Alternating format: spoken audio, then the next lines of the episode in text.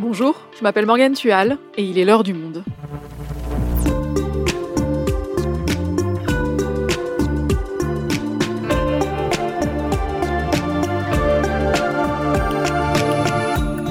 Aujourd'hui, en 2023, on garde les bonnes habitudes de l'année dernière. Vous proposez chaque mois le top 3 des séries à regarder sans hésitation.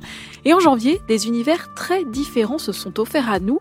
Du sombre et de l'angoissant avec l'adaptation du jeu vidéo The Last of Us sur Prime Video. Du loufoque et du cynique avec En Place, la nouvelle création de Jean-Pascal Zadi diffusée sur Netflix. Et puis du sensible, du dramatique avec La nuit où Laurier Gaudreau s'est réveillé, signé Xavier Dolan sur Canal+. Dans cet épisode, les deux spécialistes séries du monde, Audrey Fournier et Thomas Sotinel, nous expliquent pourquoi ces trois fictions ont retenu leur attention. Série télé, le top 3 des sorties de janvier, un épisode de Claire Lays, réalisation Amandine Robillard.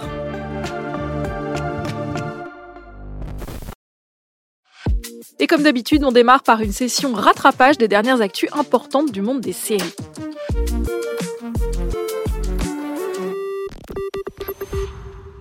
Et Thomas, tu commences avec un chiffre, 599. Oui, c'est le nombre de séries en langue anglaise produites en 2022.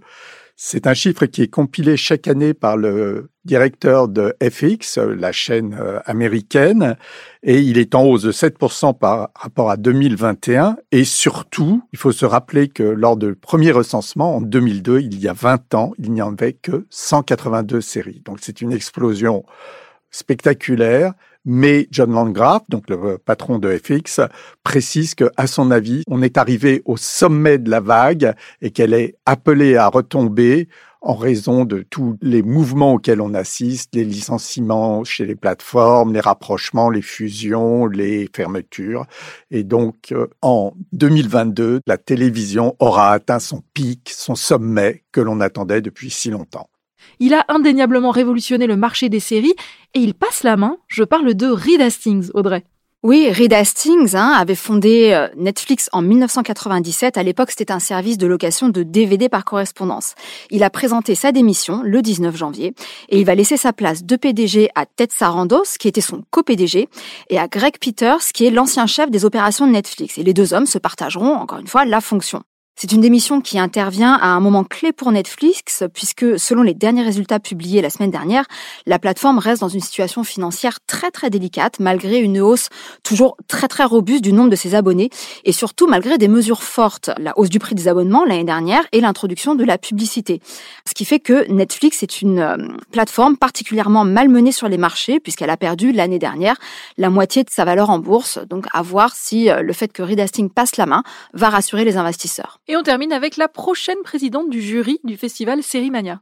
Oui, Sérimania, qui aura lieu à Lille du 17 au 24 mars, a choisi comme présidente Lisa Joy, la showrunneuse américaine qui a à son actif Westworld, série de science-fiction spectaculaire qui a compté quatre saisons.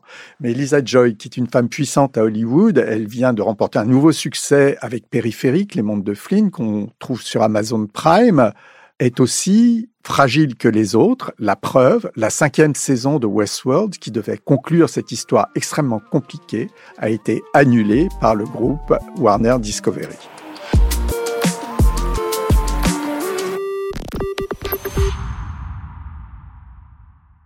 Et c'est parti pour votre top 3 des séries de janvier. On commence avec une série qui était très attendue par de nombreux gamers, The Last of Us. Le pari était risqué, adapter un jeu vidéo sur petit écran, ça n'a pas toujours été très concluant. Thomas, déjà, dis-nous de quoi ça parle. The Last of Us, c'est l'histoire de la fin du monde, l'histoire d'une pandémie provoquée par un champignon parasite qui transforme les êtres humains en zombies mangeurs de chair. L'histoire commence en 2003, au moment où la pandémie éclate et en quelques jours détruit civilisation et société.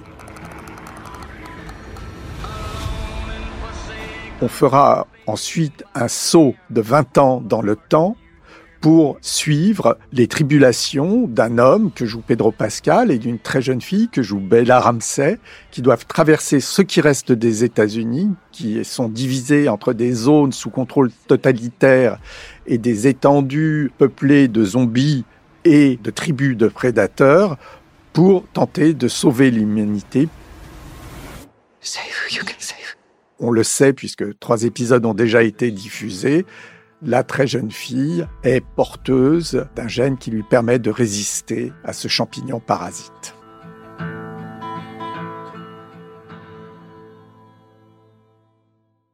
Ok, donc en somme, c'est une série zombie.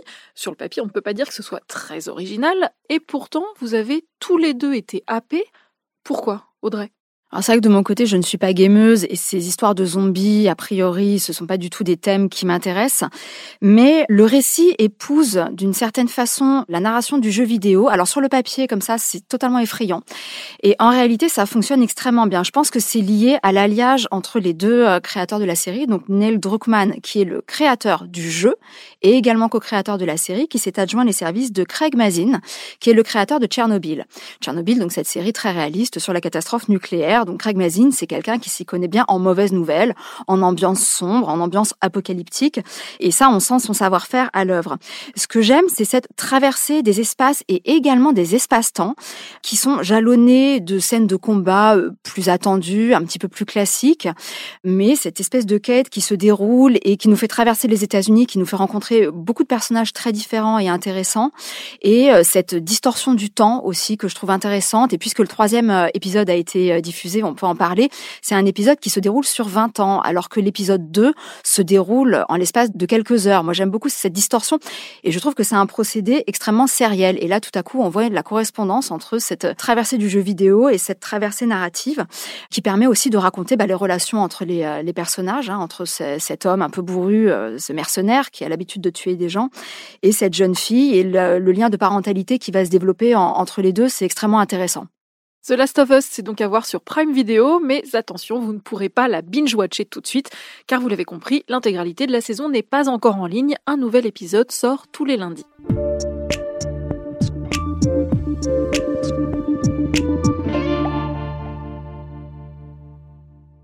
On passe à une série française en place, créée et réalisée par Jean-Pascal Zadi et le scénariste François Usan. Oui, Jean-Pascal Zadi, hein, c'est euh, cet humoriste, acteur et réalisateur qui nous avait déjà fait beaucoup rire dans Tout simplement Noir en euh, incarnant un acteur un petit peu raté euh, de 40 ans qui décide d'organiser une marche de protestation parce qu'il n'y a pas assez de visibilité des Noirs en France. Donc là, dans En place, il reprend un petit peu la même idée. Il se met dans la peau d'un éducateur de banlieue hein, qui se retrouve, ça on le sait dès le premier épisode, à passer le premier tour de l'élection présidentielle. Tu dirais quoi que on va avoir un président noir un jour eh, Tu sais, c'est bien les rêves. Hein. Eh, en France, négro. Déjà, si t'es manager au McDo, c'est un truc de fou. De quoi tu parles? Les six épisodes qu'il a coécrit et co-réalisé avec François Usan vont raconter cette espèce de coup d'État involontaire qui se base sur une simple vidéo virale. Hein. Un jour, il y a le maire de sa ville, qui est le candidat socialiste, qui vient un peu parader sur la dalle de la cité. Non mais je comprends tout à fait, vous avez raison, mais moi aussi je veux la même chose comme dit très bien cette dame, d'autant plus que je suis d'ici. Moi aussi je suis de la street. Et la République m'a tout donné et j'ai bien envie de tout lui rendre. T'as envie de tout lui rendre ou de tout lui prendre? On, va, on va y aller, c'est gentil, on est pressé le personnage de Jean-Pascal Zadi va venir lui, lui rentrer un petit peu dans l'art, la vidéo va devenir virale et hop, voilà, euh, sur un slogan complètement ridicule, mangez bien, payez rien, va se développer une campagne euh, faite euh, en compagnie d'une bande de pieds nickelés. Et la série raconte, à travers cette campagne assez loufoque et très très drôle, quelque part le fossé qui s'est creusé entre les classes populaires et la classe politique. Donc on peut qualifier cette série de satire politique. Oui, tout à fait. Alors, euh, satire, je ne sais pas si j'irai jusque-là, mais c'est vrai que euh, ce personnage de Stéphane Blé, qui est extrêmement drôle, hein, ça, il profite du savoir-faire comique de Jean-Pascal Zadi, mais pas seulement. Il y a Éric Judor dans le rôle de son directeur de campagne, qui prétend avoir des, des origines antillaises, qui en fait des caisses. Moi, j'ai un cerveau, j'ai de la stratégie. Moi aussi, j'ai un cerveau. Ouais, d'accord, un peu moins, mais je t'assure qu'ensemble, on peut être les deux Renois de l'Élysée, mon gars. Nous moins, zot pour tout le monde. C'est du créole, euh, je viens des Antilles, des fois ça sort quand j'ai la rage, je suis comme ça. C'est ridicule et il est extrêmement drôle, mais il devient aussi le visage bah, du mécontentement citoyen et de l'aspiration à une politique qui est pas forcément parfaite, mais en tout cas qui est plus sincère et plus responsable que ce qu'on nous propose. Alors, ce qui est intéressant aussi, c'est euh, la façon dont le paysage politique est montré. Alors, la droite et l'extrême droite, ça reste assez classique, mais ce qui est notable, c'est que la gauche prend particulièrement cher quand même. Hein. Le Parti socialiste, donc avec ce personnage de candidat socialiste euh, complètement cynique qui est interprété par Benoît Poelvoorde. Et c'est également une caricature de l'écoféminisme, hein, de cette écologie un petit peu hors sol, un peu déconnectée des réalités, qui est incarnée par une candidate nommée avec beaucoup de, malice, Corinne Douanier, hein, ce clin d'œil à Sandrine Rousseau assez évident, et qui est interprétée par Marina Foïs. Est-ce que ça marche? Est-ce qu'elle est vraiment drôle cette série? Oui, elle est vraiment drôle, surtout dans sa première moitié qui se conclut par la scène d'ouverture, c'est-à-dire la, victoire de Stéphane Blé au premier tour. Ce qui suit se défait un peu, ça part un peu dans tous les sens, c'est-à-dire la campagne, ce qui se passe entre les deux tours. Il y a une intrigue un peu policière, il y a des gros gags, euh, comment dire, gastro-entérologiques. Euh. donc c'est moins bien. Et en plus, ça prend le risque de flirter un peu avec le tous pourri. Bon, la conclusion de la série fait monter les enjeux très haut. Et on aimerait bien que Netflix, pour une fois, laisse une série française vivre sa deuxième saison parce que, avec un peu plus de rigueur, un peu plus de concentration, Jean-Pascal Zadi pourrait faire quelque chose de tout à fait passionnant. En place, c'est donc disponible en intégralité sur Netflix, six épisodes d'une trentaine de minutes.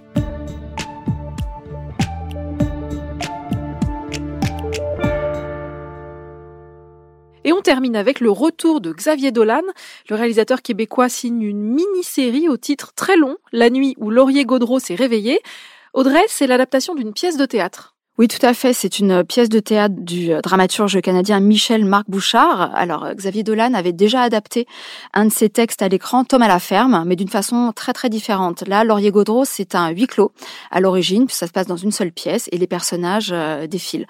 Donc là, la réécriture a été quasiment totale puisque La nuit où Laurier Gaudreau s'est réveillé est une mini-série qui navigue entre le passé et le présent. Comment tu te sens ce matin? Bien avec la mort de ma mère, que ma famille est fragile. Je vais être la plus concise possible. À peu près de nos jours, dans une ville fictive du Québec, Madeleine Larouche est en train de mourir. Son plus jeune fils, Elliot, sort de désintox. On sait qu'un coup de fil va précipiter le décès de cette dame et que ça va provoquer une mini-explosion dans la famille. Cette famille est composée de trois garçons et d'une fille qui va faire son grand retour dans le premier épisode. C'est une fille qui a été éloignée de la famille pour des raisons qui vont se déployer petit à petit. Et les cinq épisodes vont nous raconter l'histoire d'un secret de famille et de ses répercussions. Tout ça en naviguant entre les années 90, qui sont les années de jeunesse de ces enfants, et le temps présent. Xavier Dolan filme depuis toujours la complexité des relations humaines dans tout ce qu'elles peuvent avoir de noir, d'honteux, de terrifiant parfois. Thomas, j'imagine que c'est encore le cas ici? Oui, et c'est ce qui fait la, force de la série, c'est que Xavier Dolan, euh, qui a à peine plus de 30 ans, euh, travaille euh, sur les, ses 15 ans d'expérience de réalisateur, mais il innove aussi parce qu'il y a des personnages masculins beaucoup plus présents que ceux que l'on a pu voir par le passé dans son cinéma. Et puis, il travaille aussi sur la durée, avec ses allers-retours incessants entre le, le, passé et le présent, ce dévoilement très progressif de ce traumatisme né cette fameuse nuit où Laurier Gaudreau s'est réveillé. Laurier Gaudreau, c'était le meilleur ami de l'aîné de la fratrie, du fils aîné de la fratrie et l'amour secret de cette fille, Mireille, qui a disparu et qu'on va voir réapparaître. Et tout ça, ce sont des personnages extrêmement forts, extrêmement bien euh, interprétés. Patrick Yvon, dans le rôle du fils aîné Julien, est absolument remarquable, très antipathique au début, et puis son personnage se modèle, se nuance au fil des épisodes. Julie Le Breton dans le rôle de Mireille, la fille bannie en exil qui fait son retour, est elle aussi très émouvante, à la fois euh, cruelle et très très fragile. Donc tout ça est extrêmement euh, fort, d'autant plus que Dolan utilise pour mettre en scène tout ça, souvent les techniques du film d'horreur, c'est-à-dire que la tension est extrême. C'est une série assez fatigante, il faut bien l'avouer n'entendre parler de ce qui s'est passé cette nuit-là, de toute cette drame-là, de Laurier Caudreau. On veut plus n'entendre parler, jamais! Qu'est-ce qui s'est passé cette nuit-là? Je lui reprocherais peut-être un peu de temps en trop qui amène à une certaine euh, répétition des situations. Mais ça reste quand même une addition euh, importante à, la filmographie de Dolan. Et j'espère qu'il ne tiendra pas la parole qu'il a donnée à Audrey de s'arrêter après ça. Oui, car Xavier Dolan a indiqué dans un entretien au Monde qu'il souhaitait arrêter la réalisation de films et de séries, mais qu'il ne comptait pas pour autant arrêter de jouer. Audrey, tu partages la même réserve sur le format?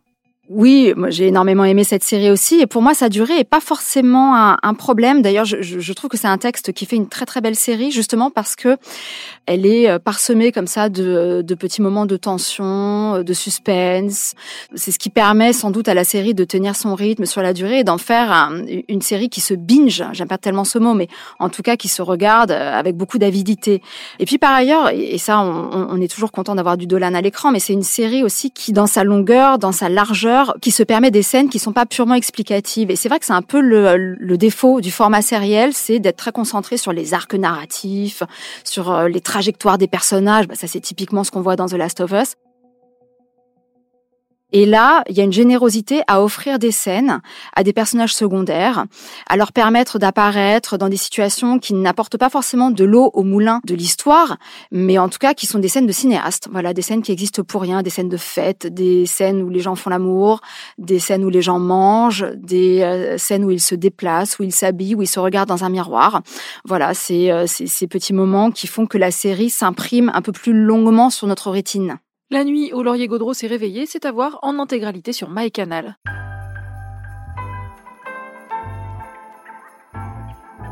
Et on conclut cet épisode avec la traditionnelle carte blanche. Thomas, tu vas nous parler d'un remake assez inattendu. Oui, j'ai vu ça dans le Hollywood Reporter, une publication professionnelle. La série israélienne Shtizel va faire l'objet d'un remake en Turquie. Or, Shtizel, c'est l'histoire d'une famille ultra-orthodoxe à Jérusalem et toute l'intrigue tourne autour des contraintes que la religion fait peser sur les amours, sur les relations familiales, sur la vie professionnelle des personnages. Le remake turc, qui euh, sera produit par une des plus grosses sociétés audiovisuelles de Turquie, s'appellera Homer, et reprendra ces mécanismes pour les faire fonctionner à l'intérieur d'une famille intégriste musulmane je suppose, à Istanbul. Et je trouve qu'il y a quelque chose d'assez beau dans cette idée que les séries permettent d'approcher les personnages au-delà de la, leur définition euh, communautaire, de leur définition religieuse, pour les faire vivre, pour les faire exister. Si Homer est aussi réussi que Stiesel, Stiesel qu'on peut voir sur Netflix et qui est vraiment une série très émouvante, euh, très éclairante aussi sur euh, beaucoup de choses qui se passent dans notre monde contemporain, si Homer est aussi réussi, ce sera tout à fait passionnant. Je suis très impatient de le voir. Je suis aussi impatient à la pensée qu'on pourrait faire un remake de Stiesel dans une famille intégriste catholique euh, française, ce serait super. En attendant, on verra sans doute bientôt en France une série britannique, Everyone Else Burns, qui met en scène une famille évangélique très croyante sur un mode comique et satirique dont la diffusion vient de commencer sur Channel 4. Merci Thomas, merci Audrey. Merci Morgane. Merci Morgane.